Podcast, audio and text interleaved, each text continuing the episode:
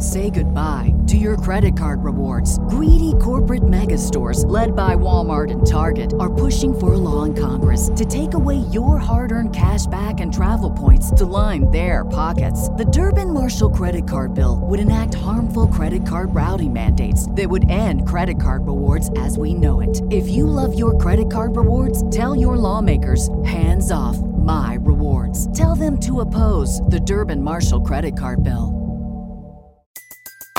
Everybody in your crew identifies as either Big Mac Burger, McNuggets, or McCrispy Sandwich. But you're the filet fish Sandwich all day.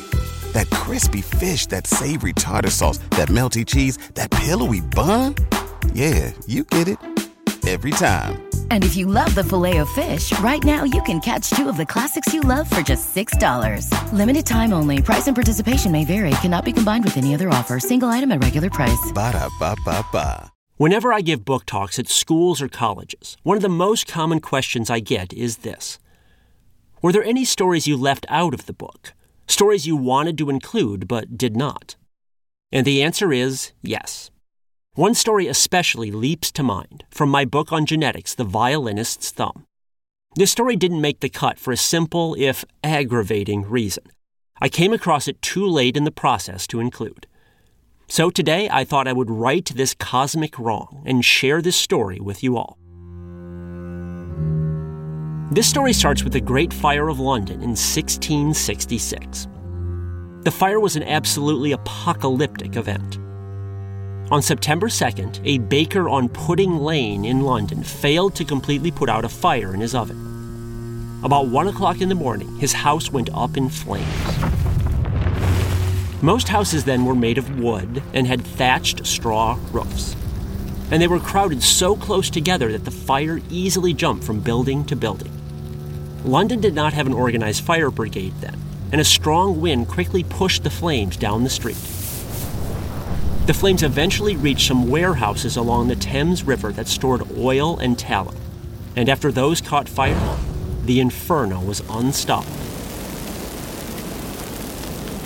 Over the next few days, the fire consumed 13,000 homes and caused the modern equivalent of $1.3 billion in damage. Given that London also suffered from an outbreak of plague that year, and the fact that both events took place in a year ending in 666, well, you can see why many people believed the world was coming to an end. And for some people, that actually was the case, namely the iconic London chimney sweepers. It took a while, but the fire really did destroy their lives via a genetic disease. When most people think of genetic diseases, they probably think of something like cystic fibrosis, or hemophilia, or sickle cell anemia. In those cases, a mutation shuts down someone's DNA, and the person's cells can't function properly afterward. But there are other, subtler types of genetic diseases as well, including the biggest genetic disease of all cancer. Now, we normally don't think about cancer as a genetic disease. But as the story of the chimney sweepers shows, it very much is.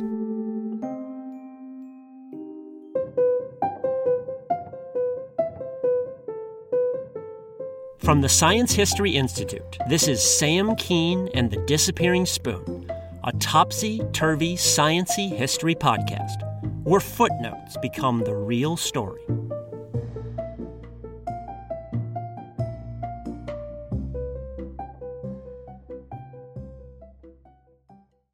After the Great Fire, city leaders in London made a decision. They never wanted this to happen again, ever. So they outlawed thatched roofs. Even though straw roofs were quintessentially English, they were now illegal. More importantly, the city made chimneys mandatory. Before, many people just knocked a hole in the roof for smoke to escape and called it good. But no more. You had to have a proper brick chimney now. But if chimneys made the city safer, they also had an unintended side effect. If you've ever peeked inside a chimney, you might have noticed something. It is filthy up there. There's black gunk and soot all over. And the soot inside chimneys can actually catch fire itself. As a result, a new profession arose. The more chimneys there were, the more people needed chimney sweeps. Now, I think most of us have warm feelings about chimney sweeps. That's probably based on watching Dick Van Dyke do a soft shoe in Mary Poppins as a kid.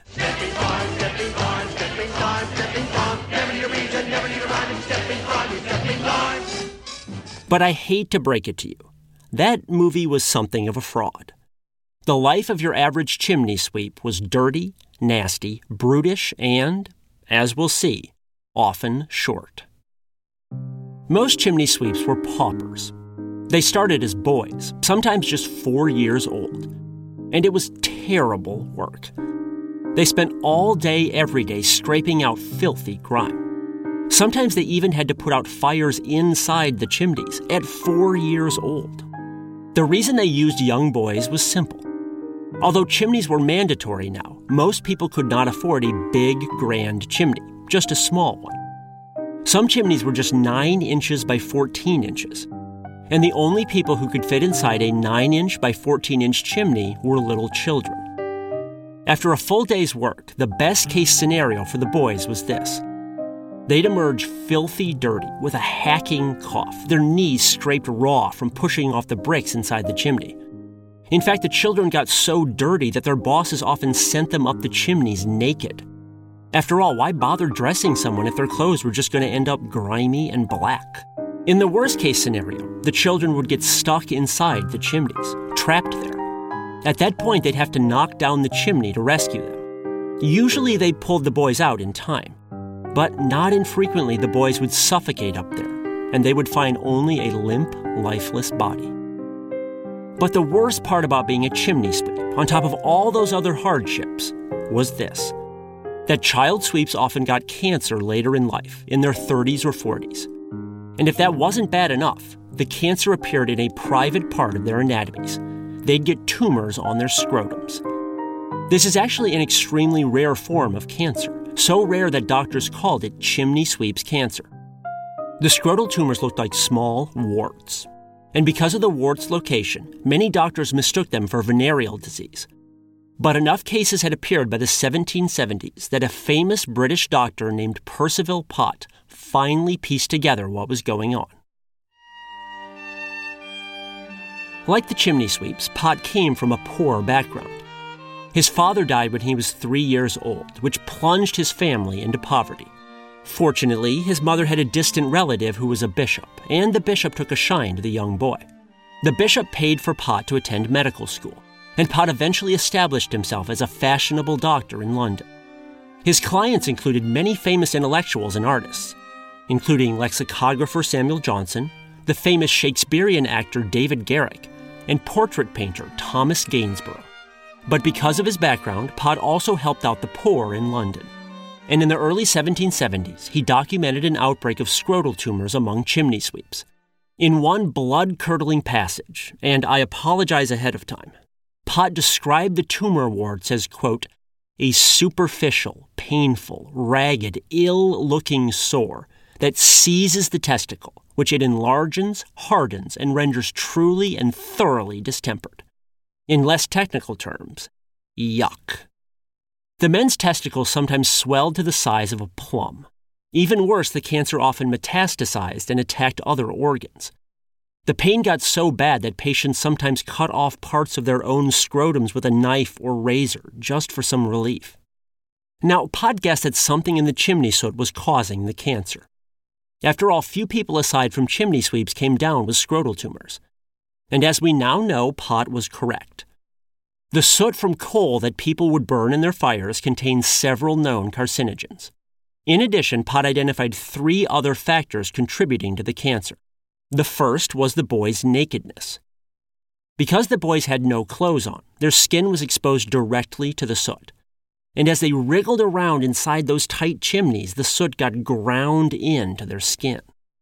The second factor was that the skin on the scrotum is different from the skin on other parts of the body. That skin is stretchier, with lots of wrinkles and folds. As a result, the soot had plenty of places to burrow into and hide. As the third factor, even by the standards of the 1700s, chimney sweeps were pretty relaxed about bathing. A monarch from an earlier era, Queen Elizabeth, famously once bragged that she took a bath every single month, whether she needed it or not. And chimney sweeps did not even meet that low standard. Because again, they were just going to get filthy dirty tomorrow, too, so why bother bathing? Pott put all this together as the formative cause of the cancer, and doing so was some amazing medical detective work on his part. But given the state of biology, then, Pott could not know everything. And despite his great work, several mysteries remained. Like, what exactly in the soot caused the cancer? Why was there a decades long gap between when the sweeps were cleaning chimneys as children and when they got cancer as adults? And why didn't all chimney sweeps get cancer? Why did some of them escape this disease? It turns out that the answers to all of these mysteries can be found in our DNA. Specifically, a stretch of DNA on human chromosome 17. To be healthy, cells need to do certain things ingest nutrients, grow, divide, and make copies of themselves. These are basic biological drives. However, there has to be a balance with those drives. Some growth, some division, but not too much for any one cell.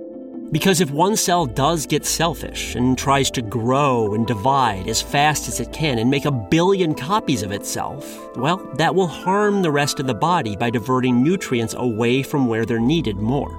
In fact, when cells do start multiplying out of control, they can turn into tumors. So our bodies work hard to limit excessive growth through a system of checks and balances. These checks and balances set rules for how often cells can divide. But if the DNA that curbs growth gets damaged or suffers a mutation, suddenly the brakes are off. After this, cells can multiply out of control. To prevent this, there's another layer to the system of checks and balances. Our bodies make certain watchdog proteins that scour our cells and monitor them for DNA damage. There's one protein in particular that's a vital watchdog. It's called P53. If P53 finds some moderate DNA damage, it emits a signal that calls over so called handyman proteins. These handyman proteins then fix the damage, so the cell stops behaving badly. Sometimes, though, P53 finds massive amounts of DNA damage, something that cannot be fixed. In that case, P53 actually kicks off a series of chemical reactions that force the cell to kill itself. Now, that sounds startling, but cells really do commit suicide. Within the body, no one cell is more important than the collective. And P53 is the protein that makes the call about when to sacrifice one cell for the greater good. P53 is so vital to our DNA health that it's sometimes called the guardian of the genome. Overall, P53 works great. Unfortunately, there is one flaw here. P53 is a protein that our bodies make. And just like with every other protein, our bodies store the instructions for making P53 in the form of DNA on chromosome 17. But what happens if the very DNA for making P53 also suffers a mutation? In other words, what happens if the watchdog for DNA damage itself gets damaged? In that case, the body stops producing P53, and that vital monitoring system falls apart. And here's where we get back to the chimney sweeps. Have you ever wanted to appreciate books or movies or music from another culture? Do you have a big trip coming up and want to get beyond the tourist spots and immerse yourself in local culture?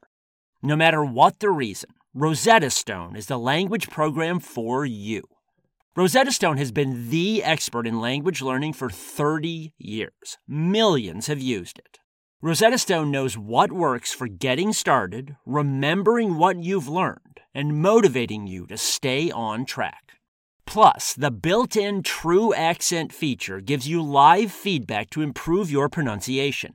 It's like having a personal trainer for your accent. So don't put off learning that language. Start today.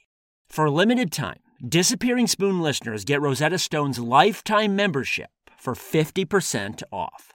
That's 50% off unlimited access to 25 language courses for the rest of your life. Redeem 50% off at rosettastone.com slash today. Swimsuit? Check. Sunscreen? Check. Phone charger? Check. Don't forget to pack the 5 Hour Energy. It fits great in a pocket or carry on, and the alert feeling will help you arrive ready for anything. Now get 20% off when you use code 5HE Travel at 5hourenergy.com. Expires April 30th. One time use only, not valid with other discounts. Remember, visit 5hourenergy.com and use code 5HE Travel to save 20%. Chimney soot contains a chemical called benzo alpha pyrene. It's made up of five carbon rings fused together. When the sweeps were scrambling around inside the chimneys and getting filthy, the benzo alpha pyrene in the soot got rubbed into their skins and absorbed into their bodies. Now, benzo doesn't do much damage by itself. But unfortunately, our bodies metabolize it into another related chemical called BPDE. And BPDE is bad, bad, bad news. If BPDE finds its way into your cells, it makes straight for your DNA. Normally, our DNA is an elegant double helix, like a twisting ladder. But BPDE shoulders its way into the double helix, breaking the rungs of the ladder. As a result, bulges and kinks form in the helix. This damages the DNA and prevents our cells from making the proteins it's supposed to make. This damage would be bad enough anyway, no matter where it appeared in our DNA. But for some reason, and scientists don't know why, BPDE prefers to shoulder its way into the gene that makes P53. As a result, in people exposed to BPDE, like the chimney sweeps, this guardian of the genome gets knocked out. Now, this didn't instantly lead to cancer in the sweeps, and that's an important point that you never get cancer from one single mutation. Again, we have a system of checks and balances with several layers to it.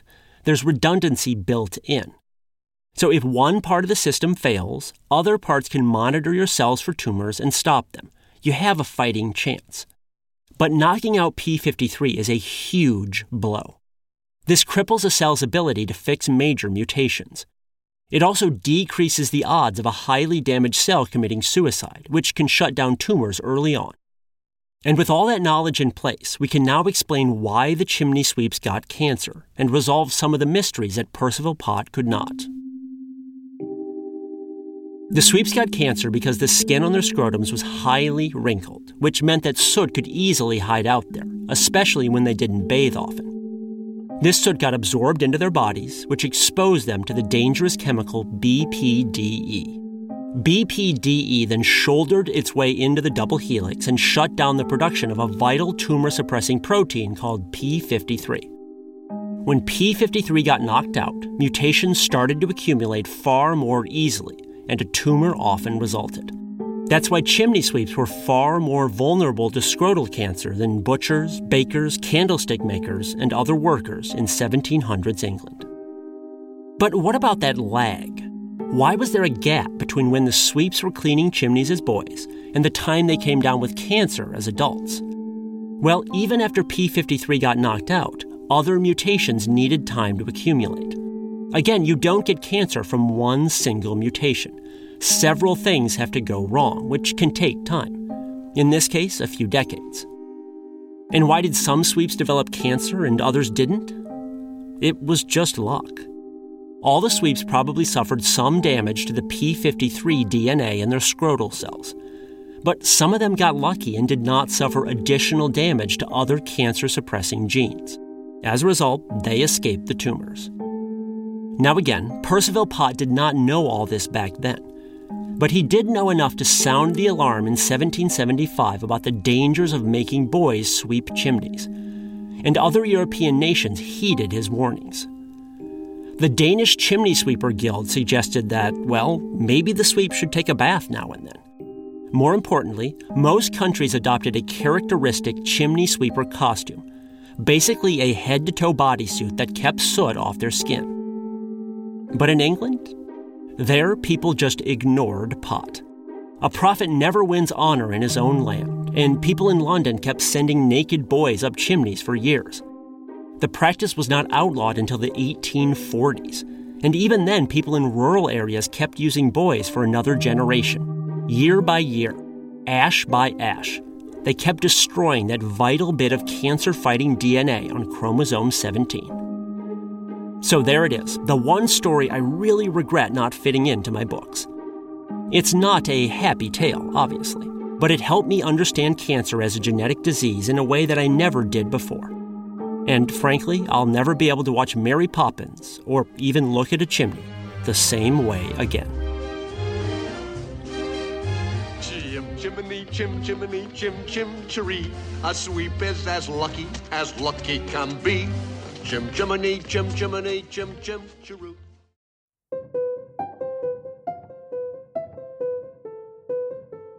This is the Disappearing Spoon podcast, brought to you by the Science History Institute.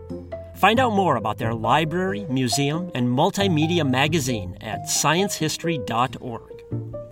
Make sure you check out the Science History Institute's other awesome podcast, Distillations. You can find their in depth narrative stories and interviews about everything from space junk to sex, drugs, and migraines, anywhere you get your podcast, and on their website, distillations.org. You can find more incredible stories from my books at samkean.com. You can also book me as a speaker at your school or event. If you like this podcast, please support it at patreon.com slash disappearing spoon. It costs as little as 7 cents per day. You can also get bonus episodes and signed books. Please spread the word to others as well, and subscribe in iTunes, Stitcher, or other places.